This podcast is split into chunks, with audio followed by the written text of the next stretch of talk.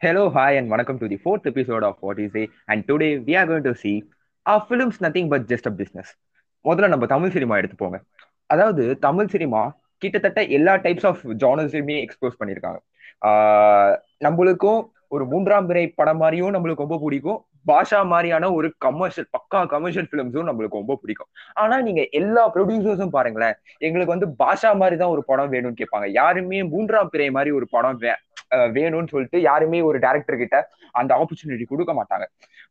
அது அங்க இருந்து ஆரம்பிச்ச அந்த ஒரு ஸ்டீரியோ டைப் இப்ப நீங்க பாத்தீங்கன்னா எல்லா படத்துலயுமே என்ன ஆயிடுச்சுன்னா எங்களுக்கு ஒரு சாங்ஸ் வேணும் எங்களுக்கு ஒரு ஃபைட் வேணும் எங்களுக்கு ஒரு அந்த ஒரு எமோஷன் வேணும் அப்படின்றத ஃபோர்ஸ் ஃபிட்டடா எல்லா டேரக்டர் கிட்டயுமே எல்லா படத்திலோடையுமே அதுவும் எஸ்பெஷலி நம்ம வந்து ஒரு பெரிய ஸ்டார்ஸ் படத்துல நிச்சயமாக அது வேணும்ன்ற மாதிரி அது ஒரு கட்டாயத்துக்கு அது வந்திருக்கு.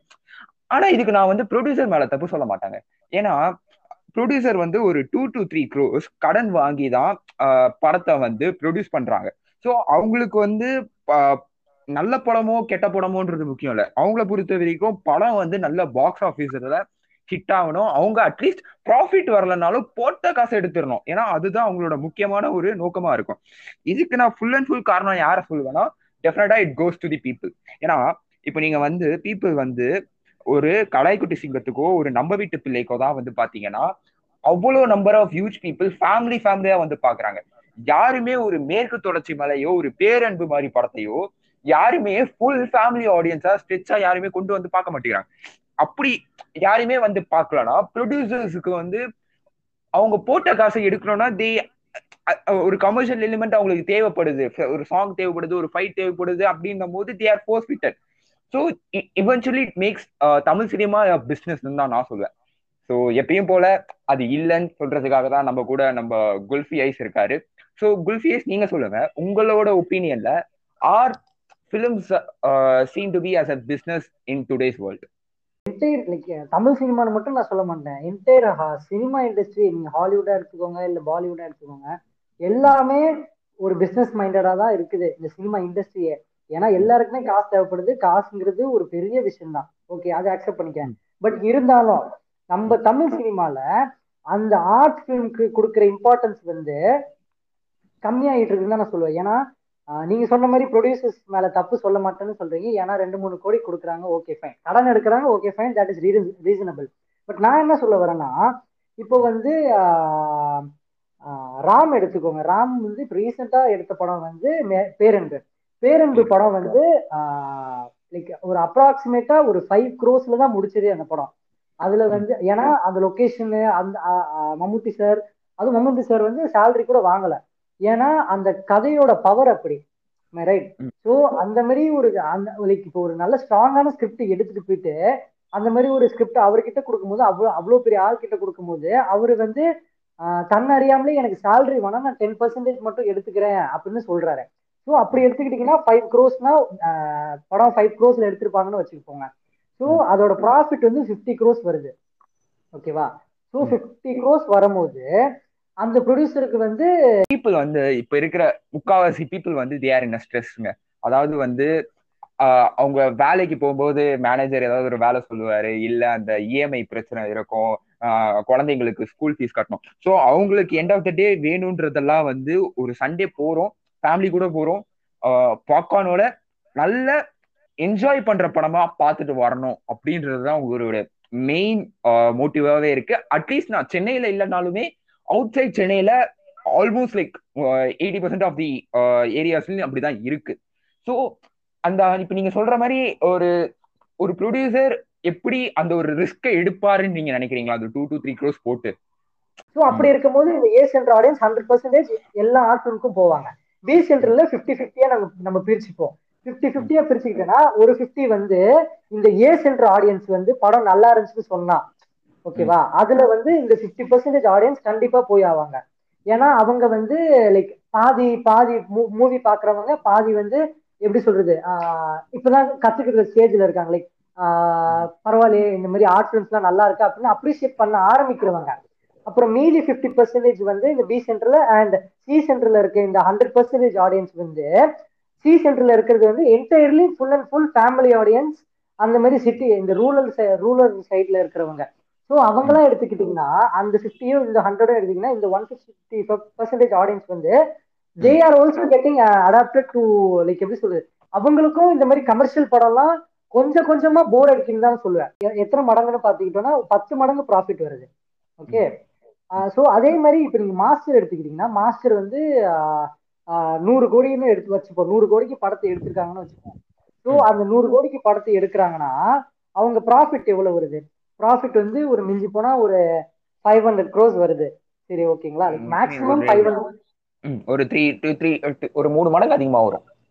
மூணு மூணு நாலு மடங்கு தானே அதிகமா வருது. ஸோ அப்படி அப்பயே நீங்க பாத்துக்கிட்டீங்கன்னா மூணு நாலு மடங்கு தானே அதிகம் வருது. ஆனா இப்ப நீங்க பேரன்பு படம் எடுத்தீங்கன்னா பத்து மடங்கு அதிகம் வந்துருச்சா இல்லையா? அஞ்சு கோடி போட்டவரு ஐம்பது கோடி எடுக்கிறாரு. ஆனா இங்க வந்து லைக் ஓகே அமௌண்ட் வந்து பெருசுதான் பட் இருந்தாலும் அவங்க ஸ்பெண்ட் பண்ற அமௌண்ட்டும் பெருசு தானே இப்போ மாஸ்டர் மாதிரி படத்துக்கலாம் அதை வந்து ஆர்ட் ஃபிலிம்ஸ்ல பண்றதுல ஒன்றும் தப்பு இல்லைன்னு தானே சொல்ல ஏன்னா இப்போ வந்து சின்ன சின்ன small small directors upcoming directors எல்லாம் ஒரு பெரிய பேஷனோட வருவாங்க.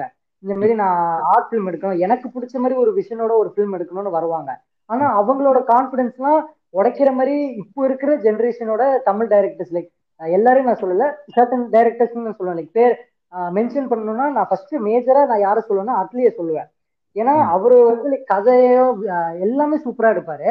பட் அந்த பிசினஸ் மைண்ட் வந்து அவருக்கு டூ ஹண்ட்ரட் பர்சன்டேஜ் இருக்கு. அந்த டூ ஹண்ட்ரட் பர்சன்டேஜ் யார்கிட்ட இருந்து வந்துச்சுன்னு லைக் நான் எப்படி சொல்லுவேன்னா அட்லீஸ்ட் ஒரு ஃபிஃப்டி பர்சன்டேஜ் ஆச்சு சங்கரோட சங்கர் மைண்ட் செட்ல இருந்து தான் வந்திருக்கும்னு நான் சொல்லுவேன். ஏன்னா சங்கரோட மைண்ட் செட் வந்து எப்போதுமே ஒரு பிசினஸ் மைண்ட்ல தான் யோசிப்பாரு அவரு. இப்படி ஒரு ப்ராஃபிட் போ இப்படி ஒரு படத்தை எடுத்தானா இப்படி ஒரு பயங்கர ஒரு ப்ராஃபிட் கிடைக்கும். அப்படி ஒரு மைண்ட் செட்ல யோசிக்கிறவரு. ஸோ அவரோட இருந்து இருந்து இருந்து அப்படி பழகி பழகி பழகி மேபி அட்லியோட மைண்ட் செட் வந்து அந்த மாதிரி மாறிடுச்சுன்னு தான் நான் சொல்லுவேன். ஏன்னா அவரே ஒரு இன்டர்வியூல சொல்லியிருப்பாரு நான் ப்ரொடியூசரை சாட்டிஸ்ஃபை பண்றதுக்கு தான் படம் எடுக்கிறேன் அப்படின்னு சொல்லுவாரு. ஆனா இதுவே நீங்க ராம் மாதிரி அசிஸ்டன்ட் போய் சேர்ந்தீங்கன்னா அந்த லேர்னிங் எக்ஸ்பீரியன்ஸ்ங்கிறது வித்தியாசமா இருக்கும். ராமோட அசிஸ்டன்ஸ்லாம் சொல்லும் போது அவங்க என்ன சொல்லுவாங்கன்னா நாலு வருஷம் நாலு வருஷம் ஒரு வாட்டி தான் நாங்க படம் எடுக்கிறோம் அப்படின்னு சொல்லுவாங்க. ஸோ அந்த நாலு வருஷம் டைம் லைன்ல என்ன பண்றாங்க? என்ன பண்றாங்கன்னா புக்ஸ் படிக்கிறாங்க.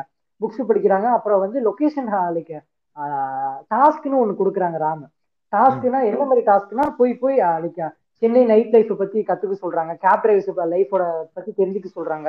ஸோ அந்த மாதிரி டிஃப்ரெண்ட் டிஃப்ரெண்ட் டாஸ்க் கொடுக்குறாங்க. அப்புறம் நிறைய படம் லைக் ஃபாரின் ஃபிலிம்ஸ்லாம் பார்த்து அது எல்லாரும் என்டையர் ஏடி அப்புறம் ராம்லாம் சேர்ந்து உட்காந்து பார்த்து அதோட ஒப்பீனியன் லைக் ஒன் லைனா சொல்லாம ஒரு பேராகிராஃபை எழுதி அது வந்து ஒரு ஒரு வேஸ்டான ஒரு லேர்னிங் எக்ஸ்பீரியன்ஸ் தான் சொல்லுவோம் அந்த மாதிரி ஒரு லேர்னிங் எக்ஸ்பீரியன்ஸ் வந்து ஒரு ஏடிக்கு தேவைப்படுதா? லைக் ஒரு அப்கமிங் டைரக்டருக்கு வேணுமா? இல்ல அட்லி கிட்ட போய் சேர்ந்து அந்த பிசினஸ் மைண்டடே லைக் ஓகே அட்லிக்கிட்டே போனா கத்துக்க முடியும். ஆப்வியஸ்லி கத்துக்க முடியும் வித்தியாச வித்தியாசமா கத்துக்க முடியும். பட் இருந்தாலும் அந்த பிசினஸ் மைண்டும் கண்டிப்பா அந்த ஷேடு வந்து அந்த ஒரு சாரல் வந்து கண்டிப்பா அவங்க ஏரிக்கும் வரும்னு தான் நான் சொல்லுவேன். இப்போ ஏன்னா இப்போ அட்லியோட அசிஸ்டன்ட் வந்து டான் இருக்கிறார்ல. டானு அப்புறம் சிங்கப்பாது. அவங்க எல்லாம் ஃபர்ஸ்ட் படமே எடுத்தோன்னே சிவகார்த்தியனோட பண்றாங்க. ஏன்? ஏன்னா சிவகார்த்தியனோட மார்ஜின் வந்து ஹை அவங்க அவ அந்த அந்த மாதிரி ஃபேமிலி ஆடியன்ஸுக்கு ரீச் ஆகிற சிவகார்த்தியன் அவ்வளோ பெரிய ஹீரோ அவ்வளோ பெரிய ஒரு ஃபேன் பேஸ் உள்ளவர் கண்டிப்பா ஏதோ ஒரு மொக்க படம் எடுத்தாலும் ஒரு கமர்ஷியல் எலிமெண்ட் ஆட் பண்ணாலே போதும். அந்த படம் வந்து நல்ல ப்ராஃபிட் அடிக்கும். ஒரு மைண்ட் செட் அதுவே ஒரு நல்ல அதுவே ஒரு எப்படி சொல்றது? அந்த டைரக்டர்ஸ்க்குலாம் எப்படி சொல்றது? அது அது மாத்துது தானே. என்டையர் ஒரு சினிமா சினிமாங்கிறது ஒரு பிஸ்னஸ் மட்டும்தான் அப்படிங்கிற ஒரு ஒரு கேட்டகரிக்கு மூவ் ஆயிட்டு இருக்குல்ல. அது வந்து எப்படி சொல்றது? அது வந்து ஒரு தப்பான மைண்ட் செட் தானே. எப்படி பார்த்தாலும். நீங்க நீங்க ப்ரொடியூசர் மேல வந்து தப்பு சொல்லல. லைக் அது வந்து காசு போடுறாங்கன்னு சொல்லி. பட் இருந்தாலும் அதுவும் லைக் ப்ரொடியூசர் வந்து ஹெல்ப் பண்ணலாம்னு தான் நான் சொல்லுவேன். ஓகே இப்போ இப்போ நீங்க சொல்றது வந்து பேரன்பு மாதிரி ஒரு படம். ஃபைவ் க்ரோஸ்ல எடுக்கிறாங்க. அது வந்து ஒரு ஃபிஃப்டி ஒரு ஃபார்ட்டி டூ ஃபிஃப்டி க்ரோஸ் வந்து ஒரு ப்ராஃபிட் பண்ணும் போது ப்ரொடியூசருக்கு கண்டிப்பாக ஒரு ஹியூஜ் ப்ராஃபிட் டெஃபினட்டா வருது. ஆனா அதுவே எல்லா ஆர்ட் ஃபிலிம்ஸுக்கான ஒரு கேஸ் கிடையாதுல்ல. Uh, Peranbu was a huge hit because Ram வந்து ஒரு எஸ்டாப்ளிஷான ஒருத்தர். இப்போ அதுவே ஒரு நியூ ஃபிலிம் மேக்கர் இந்த மாதிரி ஒரு ஹார்ட் ஃபிலிம் எடுத்துன்னு போயிட்டு சொல்லியிருந்தா ஃபர்ஸ்ட் அது ப்ரொடியூசர் கிட்டே போயிருக்காது. அப்படியே அது ப்ரொடியூசர் கிட்ட ப்ரொடியூசர் அக்செப்ட் பண்ணியிருந்தாலுமே ஆடியன்ஸ் இந்த அளவுக்கு ரீச் இருந்திருக்குமான்னு தெரியல. See end of the day Peranbu was a huge hit because it added and well well establish director like Ram and also and well established actor like Mammootty. But நம்ம எல்லா எல்லா படத்துக்குமே அது அமையாதுல அப்படின்னும் போது ஆனா நீங்க கமர்ஷியல் படத்தை சின்னதா எடுத்தா கூட அது ஓடும். ஆர்ட் பிலிம் நீங்க சின்னதா எடுத்தா ஓடாது. உண்மைங்களா? ஓகே அது வேணா நம்ம ஒத்துக்கலாம் உண்மை. லைக் அது அ- அந்த மெயின் அந்த மாதிரி ஒரு ஒரு மைண்ட் செட்ல இருக்கிறதுக்கு அந்த மாதிரி ப- அந்த படம்லாம் ஓடாது காரணமே ஃபர்ஸ்ட் ரீசனே சினிமா வந்து பிசினஸா பாக்குறதுனால தானே. ஏன்னா ஃபர்ஸ்ட் ஆஃப் ஆல் நீங்க சொல்ற மாதிரி பேரன்புலாம் ஒரு சின்ன டேரக்டர் இல்லைன்னா ஃபர்ஸ்ட் கமிங் டேரக்டர் கிட்ட கொடுத்தா ப்ரொடியூசர் கிட்டே போய் சேராதுன்னு சொல்றீங்க. ஏன். ஏன் அந்த கொஸ்டின் அரைஸ் பண்ணனா ஏன்னா cinema is being looked as business தான் நான் சொல்லுவேன். அது பிசினஸா எப்போ வந்து சினிமாவை வந்து ஒரு பேஷனா பாக்குற ஒரு டைரக்டர் சினிமாங்கிறது அவர் பேஷனா ஒரு ட்ரீம்ஸ்னு பாக்குற ஒரு டைரக்டர் போய் அப்ரோச் பண்ணி ஒரு ப்ரொடியூசர் கிட்ட சொல்லும் போது அவர் வந்து அந்த பிசினஸா பாக்குறாரு so each and every producer வந்து மாறினாதான் ஆக்டர்ஸ் கூட நான் சொல்ல மாட்டேன். ஆக்டர்ஸ்லாம் செகண்ட் கேட்டகரியில் தான் வருவாங்க. ஆனா ப்ரொடியூசர்ஸ் தான் மெயின் அண்ட் ஃபர்ஸ்ட் ஸோ அந்த மாதிரி ஒரு ப்ரொடியூசர்ஸ்லாம் லைக் எப்படி சொல்றதுன்னா ஒரு ஒரு பாயிண்ட் எடுத்துக்கோங்களேன். இப்போ வந்து மாஸ்டர் படம் எடுத்த செவன் ஸ்கிரீன்னு வச்சுக்கோங்க. Seven screen. ஸ்டூடியோஸ் ஆ லலித் குமார். அவரு இல்லைன்னா லைக்கா எடுத்துக்கோங்க. இல்லைன்னா கிரீன் ஸ்டுடியோஸ் எடுத்துக்கோங்க. ஸோ அந்த மாதிரி ஒரு வெல் எஸ்டாப்ளிஷ் ப்ரொடக்ஷன் ஹவுஸ் வந்து அவங்களுக்குன்னே தனியா ஒரு ஃபேன் பேஸ் இருக்குன்னு தானே சொல்லுவேன். இப்போ லைக்கா ஒரு படம் வந்துச்சுன்னா எல்லாரும் போய் பாக்குறாங்க. லைக் நிறைய பேர் போய் பாக்குறாங்க. ஏன்னா லைக்காலாம் நல்ல படம் தான் ப்ரொடியூஸ் பண்ணுவாங்க. செவன் ஸ்கிரீன்னா ஓகே மாஸ்டர் எடுத்தவங்க. இப்போ வந்து ஒரு ஆர்ட் ஃபிலிம் எடுக்கிறாங்கன்னு வச்சுக்கோங்க. ஒரு மேக்ஸிமம் ஒரு அப்கமிங் டைரக்டர் மிஞ்சி போனா ஒரு ரெண்டு கோடில இருந்து ஒரு கோடி தான் கேட்பாருன்னு வச்சுக்கோங்க. அவர் ஃபர்ஸ்ட் ஆர்ட் ஃபிலிமுக்கு. ஸோ அந்த படத்துக்கு வந்து ப்ரொமோஷனே என்ன பண்ணலாம்னா ட்ரெய்லர்ல இல்லைன்னா டீசர்ல from the makers of Master அப்படி போட்டாலே போதுமே. கிட்டத்தட்ட ஒட்டுமொத்த விஜய் ஃபேனும் வரும் அந்த லைக் மாஸ்டர் பார்த்த என்டையர் க்ரௌடுமே ஓகே மாஸ்டர் எடுத்த ப்ரொடியூசர் வராங்க படம் எடுக்கிறாங்கன்னா அப்படின்னா அதுவும் தனியா ஒரு ஃபேன் பேஸ் வருவாங்கல்ல அவங்களுக்குன்னு தனியா ஒரு கூட்டம் வரும்ல. அப்படி இருக்கும்போது ப்ரொடியூஸ் ப்ரொடியூசருக்கே ஒரு தனி ஃபேன் ஃபேன் பேஜ் இருக்கு ஃபேன் பேஸ். இருக்கும்போது அவங்க வந்து இப்போ ஒரு ஹண்ட்ரட் க்ரோஸ்க்கு படம் எடுக்கிறாங்கன்னா மிடில்ல வந்து ஒரு ஒரு ரெண்டு மூணு கோடிக்கு படம் எடுத்தா அட்லீஸ்ட் அவங்க போட்ட காசு வந்து அட்லீஸ்ட் ஒரு ரெண்டு மூணு மடங்காச்சும் அதிகமாகும் தான் நான் ஹண்ட்ரட் பர்சன்ட் அடிச்சு சொல்லுவேன்.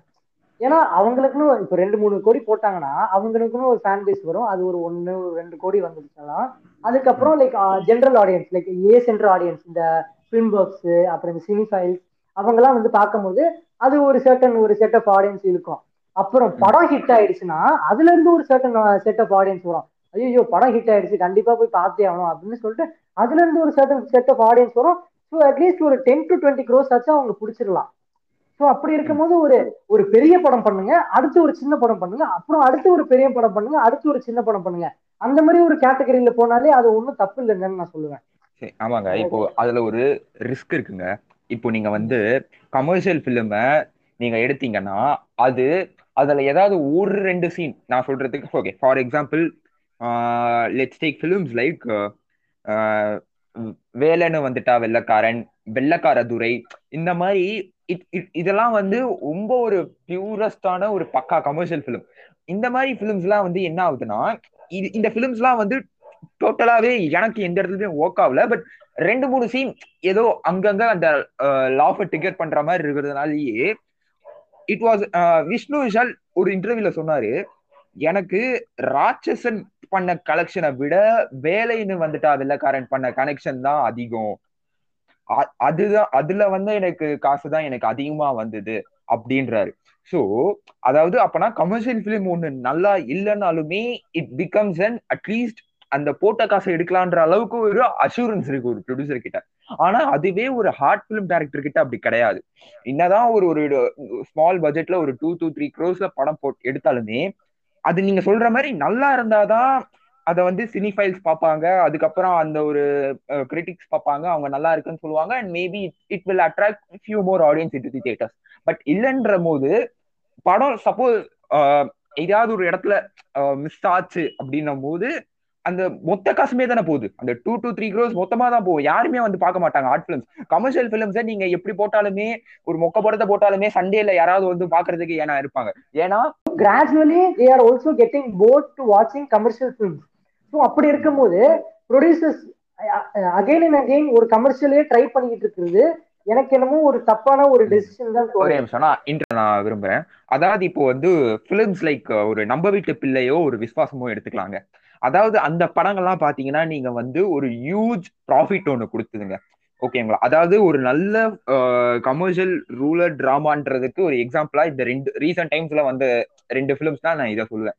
இது வந்து Sun pictures and Sathyajothi production ஹவுஸே சொன்னாங்க. இந்த மாதிரி இந்த ரெண்டு படங்களும் எங்களுக்கு வந்து ஒரு ஹியூஜ் பாக்ஸ் ஆஃபீஸ் கலெக்ஷனா எங்களுக்கு வந்து இது டேர்ன் ஆச்சு. ஃபேமிலி ஆடியன்ஸ் லவ்ட் இட் அப்படின்னாங்க.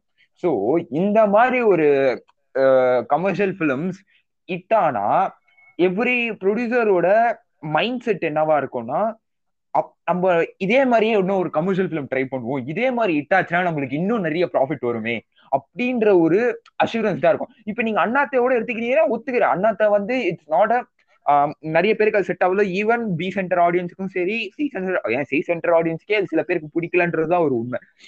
ஆனா ஸ்டில் இட் வாஸ் அவங்க போட்ட காசை எடுத்து எடுக்கிறாங்களான்றது மேட்ரு அது வந்துருச்சுங்களே அவங்களுக்கு. அதுதானே அந்த கமர்ஷியல் பிலிம் போட்ட காசு நம்மளுக்கு வந்துடும் ஆனா அதே அதே கேரண்டியே நம்ம ஒரு ஆர்ட் பிலிமுக்கு நம்மளால கொடுக்க முடியாதுல்ல? இல்ல பட் நீங்க எப்படி எடுத்துக்கிட்டாலும் சினிமாங்கிறது ஒரு பிசினஸா பாக்குறது ரொம்ப நாளா நிலைக்காதுதான் நான் சொல்லுவேன். ஏன்னா எவ்வளவு நாள் தான் நம்ம வந்து இந்த மாதிரி இந்த மாதிரி கமர்ஷியல் ஃபிலிம்ஸ்லாம் ரொம்ப நாள் நிலைக்காதுதான் நான் சொல்லுவேன் ஏன்னா இப்பவே நிறைய பேருக்கு அந்த கமர்ஷியல் ஃபிலிம்ஸ்லாம் பிடிக்காம இருக்கிற ஒரு ஸ்டேஜ்ல நம்ம இருக்கோம். அப்படி இருக்கும்போது சன் பிக்சர்ஸ் வந்து again and again they're still going for a rural rural ஒரு மாதிரி ஒரு வில்லேஜ்ல இருக்கிற ஒரு சப்ஜெக்ட் எடுக்கும்போது they are still believing that they will get profit ஓகேவா ஸோ அப்படி இருக்கும்போது do you still think that Sun Pictures will gain profit again and again from making in village subject ஒரு கமர்ஷியல் ஃபிலிம் அதுதான் என் கேள்வி. ஏன்னா cinema ஒரு பிஸ்னஸா பாக்குறது ஓகே ஃபைன் ஆனா at the same time full and full அதை ஒரு பிஸ்னஸா பார்த்தா அது வந்து it is going to be danger from the for them தான் நான் சொல்லுவேன். ஏன்னா ஃபர்ஸ்ட் ஃபர்ஸ்ட் வந்து சன் பிக்சர்ஸ் அந்த நெட்ஒர்க் மட்டும்தான் சினிமாவை வந்து two hundred two three hundred percentage அவங்க வந்து பிஸ்னஸா மட்டும்தான் பாக்குறாங்க. லைக் என்டையர் அந்த கலாநிதி மாறனா இருக்கட்டும் இல்ல கல்பதி அகரமாக இருக்கட்டும் எல்லாருமே they are still believing like commercial films தான் ஒர்க் அவுட் ஆகும் அப்படிங்கிறது. ஏன்னா அந்த ஒரு ப்ரொடக்ஷன் ஹவுஸ் மட்டும்தான் they are still doing like that ஏன்னா இப்ப லைக்கா கூட எடுத்துக்கிட்டோம்னா they are still sometimes trying to do experiment films like two point two அந்த மாதிரி. ஆனா சன் பிக்சர்ஸ் மட்டும்தான் they are still doing commercial films இந்த மாதிரி ஒரு full and full full fledge out commercial films ஆனா இப்பவே அவங்களுக்கு வந்து இது ஒர்க் அவுட் ஆகாம போயிடுச்சு அண்ணாத்த வந்து ஒர்க் அவுட் ஆகாம போயிடுச்சு Malayalam cinema is like they are mainly focus on the script only so அப்படி இருக்கும்போது Malayalam cinema is not even looking at cinema as a business the are totally change தான் சொல்லுவேன். அதை வந்து பக்கத்து ஸ்டேட்ல இருக்க நம்ம தமிழ் சினிமா ஏன் பண்ண மாட்டேங்கிறாங்க? ரைட் கரெக்ட் அதாவது ஒரு டைம்ல ஃபுல்லாவே பிசினஸா பாத்துக்கிட்டு இருந்தாது அப்படின்னு தான் சொல்லலாம். ஒரு டூ இயர்லி டூ கேல வந்து ஃபுல்லாவே சினிமாவை ஒரு பிஸ்னஸா பாத்துக்கிட்டு இருந்த டைம்ல இருந்து இப்போ கொஞ்சம் அந்த கிராஜுவல் சேஞ்ச் வந்திருக்கு தான் சொல்லுவேன். பட் ஃபுல்லா வரல. ஃபார் எக்ஸாம்பிள் ஒரு நேர்கொண்ட பார்வையிலுமே இட்ஸ் ரீமேக் ஆஃப் பிங்க் ஆனா நீங்க பிங்க்ல பாத்தீங்கன்னா உங்களுக்கு அந்த ஃபைட் சீன்லாம் கிடையாது.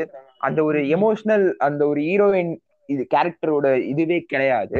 அத அந்த மாதிரி சொல்லிட்டு இப்போ ஏ ஃபார் ரீசன்ட் எக்ஸாம்பிள் வந்து நான் மாநாடுன்னு சொல்லுவேன் ஏன்னா மாநாடு வந்து ஒரு ஒரு new way of commercial films அவு ஒரு புது ஒரு கமர்ஷியல் பிலிமே ரீடிஃபைன் பண்ணலான்றதுக்கு ஒரு பெஸ்ட் எக்ஸாம்பிள் நான் மாநாடு சொல்லுவேன் அண்ட் அதுலயும் ஒரு சில காம்ப்ரமைசஸ் லைக் சில ஸ்லோமோ அந்த என்ட்ரி லைக் சிம்புக்கு அந்த ஒரு ஸ்டார்டிங்ல அந்த ஃபர்ஸ்ட் சீன்ல வந்து ஒருத்தர் வரணும் அவருக்காக தான் வெயிட் பண்ணுவோம். யாருப்பா அது? என்ன விட பெரிய ஆளு? அப்படின்னு கேக்குற அந்த ஒரு சீனா இருக்கட்டும். இல்ல ஒரு மேரு சேலா பாட்டோட ஒரு ஓகே அது ஒரு ஹீரோ சிம்பு மாதிரி ஒரு ஹீரோ ஒரு டான்ஸ் மூமெண்ட் வச்சாகணும் அப்படின்றதுக்காக ஒரு ஃபோர் ஸ்பீட்டடா வச்சது. அதாவது ஆனா இந்த மாதிரி ஒரு ஒன்னு ரெண்டு சில திங்ஸ் இட் ஸ்டில் எக்ஸிஸ்ட் அதை நம்ம பரவாயில்ல அது கிராஜுவல் சேஞ்ச் தான் நம்ம மாத்திக்கிட்டு வரும். அதான் மாத்திக்கிட்டு வரும். சொல்லுங்க சொல்லுங்க. இல்ல இல்ல. அதுதான் மாத்திட்டு இருக்கும் போது லைக் ப்ரொடியூசர்ஸும் அந்த மாதிரி மாத்தலாம் தானே சொல்ல வரேன். ப்ரொடியூசர்ஸும் அக்ரி பண்ணலாம். அந்த மாதிரி ஒரு கிராஜுவல் சேஞ்சுக்கு வந்து பண்ற மாதிரி. ஆனா இப்போ இந்த சன் பிக்சர்ஸ் எல்லாம் சீரியஸ்லி அவங்க வந்து அவங்க மட்டும்தான் மாறணும்னு சொல்லுவேன் ஏன்னா இப்போ நிறைய லைக்கா கூட கொஞ்சம் கொஞ்சம் இப்போ லைக்கா வந்து ஒரு சிக்ஸ் டு ஃபைவ் மந்த்ஸ்க்கு முன்னாடி வந்து ஒரு போஸ்ட் போட்டுப்பாங்க இன்ஸ்டாகிராம்ல we are willing to hear new directors அப்படின்னு சொல்லிட்டு. ஸோ அவங்களும் லைக் இன்ஸ்டாகிராம் அளவுக்கு அந்த மாதிரி ஒரு இதுல வந்து ஒரு சோசியல் மீடியால போஸ்ட் போட்டு ஒரு படமும் அக்ரி ஆனிச்சு. அது வந்து என்ன படம்னு எனக்கு சரியா தெரியல பட் அந்த மாதிரி ஒரு படம் அக்ரி ஆனிச்சு. சைனும் பண்ணாங்க. யாருன்னு எனக்கு சரியா தெரியல பட் அது கிட்டத்தட்ட ஒரு நியூ டைரக்டர் கதையும் ஒரு மாதிரி வித்தியாசமா இருந்துச்சு. ஃபர்ஸ்ட் லுக் போஸ்டர் பார்க்கும்போது obviously it's not got be commercial ஃபிலிம்னு அதுலேயே தெரிஞ்சிருச்சு. So like also they are gradually changing ஏன்னா அவ்வளோ ஒரு ப்ரொடக்ஷன் ஹவுஸ் லைக் எப்பத்துல இருந்து அவங்க படம் அவங்க படம் பண்ணிட்டு இருக்காங்க. ஸோ அவங்களே மாறும் போது ஆப்வியஸ்லி லைக் இந்த மாதிரி பெரிய பெரிய production houses like Sun Pictures அப்புறம் லைக் யா சன் பிக்சர்ஸ் தான் நான் மெஜாரிட்டின்னு சொல்லுவேன். அதுதானே நான் ஃபர்ஸ்டே உங்களுக்கு ஒரு பாயிண்ட் சொன்னல ஃபர்ஸ்ட் ஒரு பெரிய படம் எடுங்க அடுத்து ஒரு சின்ன படம் எடுங்க. பெரிய படம் எடுங்க ஒரு சின்ன படம் எடுங்க. அது ஒன்றும் தப்பு இல்லைன்னு தானே சொல்லுவேன். ஏன்னா அவங்களுக்கும் ஒரு ப்ராஃபிட் வேணும்ல. ஆப்வியஸ்லி அவங்களுக்கும் கொஞ்சம் காசு வேணும். ஓகே ஃபைன் அவங்க சம்பாரிச்சுதான் ஆகணும். Like cinema is their income total இன்கம்மே cinema நம்பி தான் இருக்கிற ஒரு பட்சத்துல ஓகே ஃபைன் நீங்க ஒரு பெரிய படம் எடுங்க சின்ன படம் எடுங்க. ஆனா சின்ன படம் தயவு செஞ்சு எடுங்கன்னு தானே சொல்ல வரேன். Make way for art film make we uh every film industry is changing. We need we are changing. But அந்த சேஞ்ச் இப்போதைக்கு அது பத்தாதுன்னு தான் நான் சொல்லுவேன். அது கொஞ்சம் கொஞ்சமா இன்னும் நல்லா சேஞ்ச் ஆகி ஒரு ஹீரோக்காக படம் பண்றோன்ற ஒரு சுச்சுவேஷன் இப்போவும் இருக்கு. ஆனா அது கூடிய சீக்கிரம் அந்த ஒரு மித் அது பிரேக் ஆகி ஸ்கிரிப்டுக்காகவே படம் பண்ற அளவுக்கு ப்ரொடியூசர்ஸும் சரி ஹீரோஸும் சரி மாறுவாங்கன்றதுதான் நான் நம்புறேன். அதை தான் மிஸ்டர் குல்ஃபியாஸும் சொல்றாரு. ஸோ குல்ஃபியாஸ் உங்களுக்கு ஏதாவது சொல்லணுமா? எண்டிங் நான் எதுவுமே like I said all my points. நான் அதான் சொல்றேன்ல இப்போ அப்கமிங் டைரக்டர்ஸ் வந்து நான் சொல்றது வந்து லைக் நம்ம பாட்காஸ்ட் கேட்கறவங்களுக்கு நான் என்ன சொல்றேன்னா தயவு செஞ்சு தயவு செஞ்சு உங்க பேஷன் அந்த சினிமா பேஷனை வந்து மாத்திராதீங்க. இப்போ இருக்கிற இண்டஸ்ட்ரிக்காக இப்போ இருக்கிற அந்த டாப் ஸ்டார்ஸ் நான் வந்து டாப் ஸ்டாரோட தான் லைக் பெரிய பெரிய ஸ்டார்ஸோட தான் நான் படம் பண்ணணும்னு நிக்காதீங்க. நீங்க வந்து உங்க ஸ்கிரிப்டோ மேல நம்பிக்கை வைங்க. ஏன்னா நேத்து நாங்க டிஸ்கஸ் பண்ணும்போது திரிஷால நயன்தாரா டைரக்டர் அவர் பேர் யாரு? ஆதிக் ரவிச்சந்திரன். ஆதிக் ரவிச்சந்திரன் வந்து ஆக்சுவலா ஒரு நல்ல ப- பத்து ஸ்கிரிப்டா வந்து நான் ப்ரொடியூசர் கிட்ட சொல்லியிருக்காரு. ஆனா அந்த எல்லா ப்ரொடியூசர்ஸுமே அதை டினை பண்ணியிருக்காரு. அப்போ இன்னொரு ப்ரொடியூசர் கிட்ட போயிட்டு ஒரு சார் நான் இந்த மாதிரி இந்த நயன்தாரா ஸ்கிரிப்ட் நான் வச்சிருக்கேன். அந்த படம் வந்து மொக்க படமா இருந்தாலுமே ஆனா உங்களுக்கு ப்ராஃபிட் உங்க பயங்கரமா வரும்னு சொன்னே அந்த ப்ரொடியூசர்ஸ் கொஞ்சம் கூட யோசிக்காம கதையோட கேட்காம ஓகேப்பா பண்ணுன்னு ஒத்துக்கிற அளவுக்கு தான் சினிமா அந்த டைம்ல இருந்திருக்கு. அதாங்க ஒரு உண்மை. யா சோ அப்படி இருக்கும்போது நான் அப்கமிங் டைரக்டர்ஸ் என்ன சொல்ல வரேன்னா தயவு செஞ்சு உங்க ஸ்கிரிப்ட் மேல நீங்க நம்பிக்கை வைங்க. கன்ஃபார்மா அது நீங்க ஏன்னா சினிமாங்கிறது it is a long process ஏன்னா எல்லாருக்குமே தெரியும். லைக் நீங்க வந்து ஒரு பெரிய ராமோ இல்ல பெரிய இல்ல பெரிய பெரிய டைரக்டர்ஸ் லைக் அட்லி மாதிரிலாம் ஆயிட முடியாது ஒரு படத்துலயே எனக்கு தெரிஞ்சு என்னதான் கட்டுறது தமிழ் அந்த டைம்ல நல்லா வந்து நல்லா இருந்திருந்தாலுமே அந்த ரெக்கக்னேஷன் எல்லாருக்குமே போய் சேர்றதுக்கே ஒரு டூ தௌசண்ட் சிக்ஸ்டீன் செவன்டீன் வரைக்கும் ஆச்சு. ராம் மாதிரி ஒரு ஆளுக்கு. ஸோ அப்படி வந்து நீங்க தயவு செஞ்சு உங்க மைண்ட் செட்டை மாத்திடாதீங்க. ஏன்னா ஸோ லைக் அவரே ஒரு கிரேட் எக்ஸாம்பிளா நீங்க எடுத்துக்கலாம். அப்கமிங் டைரக்டர்ஸ் வந்து தயவு செஞ்சு உங்க வந்து சினிமாங்கிறது ஒரு பேஷனா பாக்குறீங்கன்னா உங்களுக்கு ஆர்ட் ஃபிலிம்ஸ் மேல ரொம்ப இஷ்டம் இருந்து நீங்க ஆர்ட் ஃபிலிம்ஸ் தான் எடுக்கணும்னு ஒரு ஒரு கட்டாயத்துல இருந்தீங்கன்னா there are a lot of producers ஏன்னா யார் and there are there are lot of film festivals to support film festivals are your major priority when you are making an art film அது வந்து every each and every art ஃபிலிம்ஸ்க்கே தெரியும். ஏன்னா பேரன்பு படமே அவங்க வந்து ஒரு வருஷம் டைம் எடுத்து ஃபிலிம் ஃபெஸ்டிவல் தியேட்டருக்கு ரிலீஸே ஆனுச்சு so don't ever lose your hope about looking into cinema as a passion அதை மட்டும் தயவு செஞ்சு விட்டுறாதீங்க. பிகாஸ் சினிமாங்கிறது எப்படி சொல்றது தலைவா படத்துல இவரு சொல்ற மாதிரி அது ஒரு ஒரு ஒரு வழி பாதை. திரும்பி போறது ஒண்ணுமே இல்ல. ஒரு வாட்டி வந்துட்டா திருப்பி போக முடியாது. ஒண்ணுமே இல்ல உங்க கையில கண்டிப்பா எதுவுமே இருக்காது. உங்க உங்க ஐடியாஸும் உங்க ஸ்கிரிப்டும் நீங்க வேற ஏதாச்சும் ஒரு படத்துல தான் பார்க்க முடியுமே தவிர you can't go back if you have enter into cinema industry ஆனா after being enter please don't change change your mindset into being looked into cinema as a business அது மட்டும் பண்ணிடாதீங்க. I it is my. Advice okay சூப்பருங்க அதாவது மிஸ்கின்னு சொல்லுவாரு அதை வச்சு நான் முடிக்கிறேன். படத்தை நீங்க அவ்- அவ்வளவு நேசிங்க. நீ அதை மட்டும் பண்ணுங்க. அது உங்களுக்கு திருப்பி ஒன்று ஒன்று ஒன்று கொடுக்கும் அப்படின்னு so believe in films hope in your script it will definitely reach heights தான் நான் சொல்லுவேன். To a better Tamil cinema definitely so yeah அதோட நாங்க முடிச்சுக்கிறோம். தேங்க்ஸ் குல்ஃபியேஷ்